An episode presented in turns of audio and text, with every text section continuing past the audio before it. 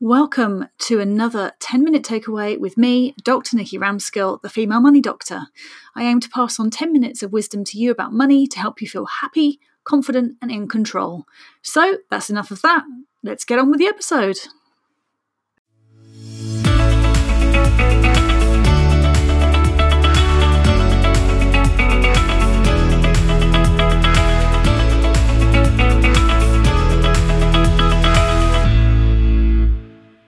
In this 10 minute takeaway, I want to talk all about emotional spending. Now, Robert Kiyosaki calls them doodads. Vicki Robbins calls them gazingus pins. These are otherwise known as unconscious spending weaknesses. We've all got them, be it books, journals, notebooks, scarves, shoes, bags, jewelry, makeup, watches. My mum loves a watch. Um, toys, whatever, there will be something you can't resist spending money on. Okay. So for me, it's shoes and journals and notebooks. And I never seem to be able to resist some decent stationery, shall we put it that way? Now, my biggest ever emotional purchase was on a pair of red soled shoes. Now, if you know Christian Louboutin shoes, then you know what I'm on about. Now, don't get me wrong, I've never spent what I spent on these shoes before. This is the first time I'd ever done something like this. And I've never done anything like it since, to be fair. Um, maybe one day that will change, but certainly, you know, I wouldn't, I couldn't even imagine spending money on that kind of thing now because I there are so many other things that I'd rather be doing with that money. But anyway, I'd lusted after this pair of shoes for years. I didn't even really know exactly what pair I wanted. I just knew I wanted a pair. And I used the excuse of um, there was some exams that I was doing, and I used the excuse of those exams in order to justify the expense of of the shoes because you know I deserve them. If I pass the exam, I deserve them. Now, there's nothing wrong with spending money on things that we want, right? I am definitely not one of these people that says you should cut out all spending. No, that's not what I'm about at all. In my world, you should be spending money on things that bring you joy, that you want to spend money on. And if you've done a good job or you've reached a goal for yourself, like becoming debt free or whatever, then why not celebrate that? Now, in my community, we do we do something called Debt Free Friday. So literally every single month, the end of the month, I get people to tell me how much money they've paid towards their debt and we celebrate it. And I've been adding the total together and we hit over a million at the end of 2021 in debt that's been paid off. So, you know, it's we can celebrate these things and we can spend money to celebrate and anchor in that good feeling that we've had from something that's that's gone well for us. But the problem comes when we are celebrating without the planning that goes behind it. So if we allow our unconscious emotions to guide our spending, then it's very easy for us to to go over the top, okay? So in the case of my expensive shoes, did I think about how I was going to pay for them? Well, no, of course I didn't. I used my credit card and I had absolutely no idea how I was going to pay for them later. Um, I didn't even it wasn't even a savvy purchase on a credit card. You know, I wasn't doing it for points. I wasn't doing it because I wanted to pay, um, I was going to pay the bill off in full the next month. Like I, I literally, there was no thought process going on at all, at least no financial thought process going on. Um, so what I actually did was left it on the card, it accrued interest, and it just uh, it was just on the pile of all the other debt that I had. So I didn't know any better at the time, and I just wanted the shoes because I wanted them. You know, I felt like I deserved them. Now, please tell me I'm not the only one that does stuff like that. And I'm pretty certain I'm not. So if you do these kinds of spending um, things, you know, the same as me, then let me know. Just let me know in the comments. I'd love to hear from you because it's you know it's so nice when we we get together as a community and we can all kind of say yeah i've done that before and you know i'm not condoning overspending on stuff of course not i want you to be financially savvy and prepared for your futures but but sometimes we just need to feel better about things that we've done in the past, right? Um, so then, when I was thinking about talk, you know, this conversation, this topic, I was thinking about the income trap, and the income trap happens when you spend all the money that you earn, and as you earn more, you your spending increases with that. Rather than capping our spending at what we're comfortable with we allow our spending to creep to what is being brought in. Now at the time um, i worked in obstetrics and gynecology. I was incredibly stressed out um, and i think that was a lot to do with why i did the spending. But essentially because i was in a good job because i paid it paid well because i felt okay well my job was always going to be needed so i'll always be fine I hadn't factored in anything else other than I'll always be able to earn money. I didn't think about my emotional well-being. I didn't think about, you know, what happens if I lose my job or I can't work for whatever reason. I just thought, well, I'm a doctor, I'll be fine. And a lot of people do assume that if you've got money, you're in a good job, that you are okay. But actually, people in good jobs tend to be the ones that that succumb to this spending creep because, well, you, this is what you do right? You you earn more money you get a bigger car bigger house you know you you buy more things you, you do more holidays and you're just creeping your expenses to match what you've got coming in. So in theory you're kind of no better off than somebody that earns less money.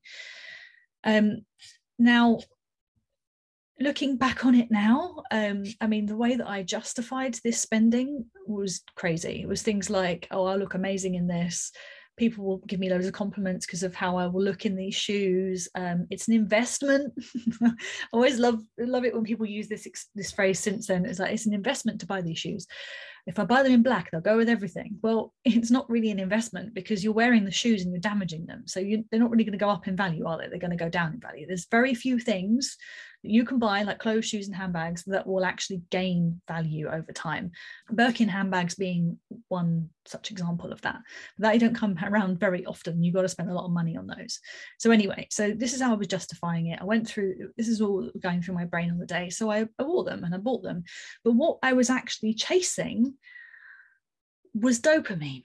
All right. So a lot of the time we are spending money to self-soothe. So if at the time I was stressed, I was burnt out, I didn't feel in control. Um, so for me, spending money was a way to try and soothe that pain that I was in at the time.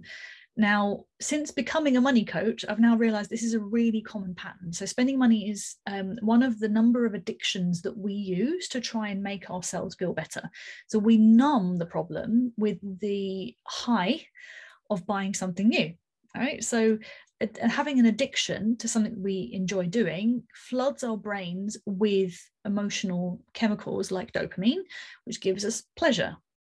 So, eating, drinking, exercise, sex, drugs, all of these things produce a similar effect. So, in the short term, it feels amazing, but then the crash follows. So, if you've ever gone on a spending spree and then regretted it afterwards and felt awful and then took it all back, that's that's a sign of emotional spending, right? So, you're spending to get that high, that feeling. Um, so think about that yourself. Where do you do this in your life? You know do do you buy rounds of drinks because you don't want to be the one that doesn't have the money and you don't want to be the tight ass you know? So you you want to buy the drinks for everybody when you go out even though you know you've got rent and whatever bills to pay or maybe it's overspending at the supermarket at the end of a long week you can't be bothered to cook so maybe or you maybe get a takeaway. Um, it could be that you buy presents for your partner your children because you don't see them very often because you're working all the time. There might be a particular shop on your way home from work you can't resist having a little cheeky look in to see what the purchases there are. You can you know maybe some jewelry or a bag or scarf or whatever. Um, it might be makeup for you. You know some people are addicted to makeup. They've got every shade of lipstick going um, or books, notebooks, journals, you know, not looking at anybody in particular. so um, if you don't know what your thing is, you probably have an idea. If you don't know, go and have a look at your bank statements and have a look to see what shops pop up again and again and again. I mean, certainly for me, Amazon was coming up far too many many times. Um, certain takeaway places were coming up too many times. There were certain things that i noticed when i was doing this exercise to see what was regularly coming up. Um, now i'm not saying any of this to make you feel guilty. I'm certainly not judging you. I'm certainly not going to say oh you know cut out all your takeaways and your lattes and you'll become wealthy. That's not how it works. I'm guilty of doing this too but what i'm wanting from this is for you to feel in control. So you're not being guided and led by the addiction to dopamine, you're being guided by what's going on for you that month, how much money is coming in, what you know what your goals are. You know you're doing it consciously. You're not doing it unconsciously okay? Um so i've got a couple of tips for you on how to break the emotional spending addiction. And everyone can do something about this you're not going to be perfect all the time so don't worry about being perfect all the time in fact being too perfect actually can go against you so the first thing is find out what your gazingus pin is so what is it you would you like spending money on? So what shops are you going in regularly? What things are you purchasing from those shops? So it gives you an idea. Then you need to add up how much you are spending on these things. So if you're going in Amazon a lot, how much are you spending on Amazon? Um, what, you know, is there a particular thing that you're buying a lot of? Is it makeup? What is it? So put a number on it every month. How much are you spending on that, that amount? Um, I did this. I did this at the end of last year because one of my budgeting apps actually gave me a breakdown of how much I'd spent on different areas, and uh, there was an embarrassingly large amount for takeaways. Ah, anyway, admitting far too much here, but, but this is the sort of thing you can do with budgeting apps. It will give you an idea about where you might be spending excessively in certain areas. So use them to your advantage. Um, the next thing I want you to ask yourself is does the this purchase or this type of purchase does it bring me joy? If it absolutely brings you joy, great. Find a way to work it into your budget without, you know, making it too difficult for you to be able to put money elsewhere on the things you actually need to do.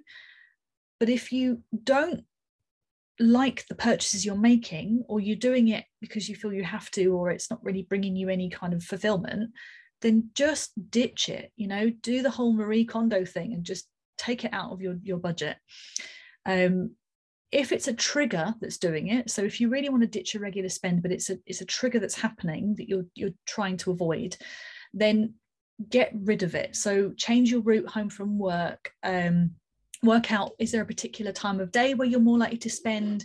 Is it boredom? Is it stress at the end of the week? Like what is it?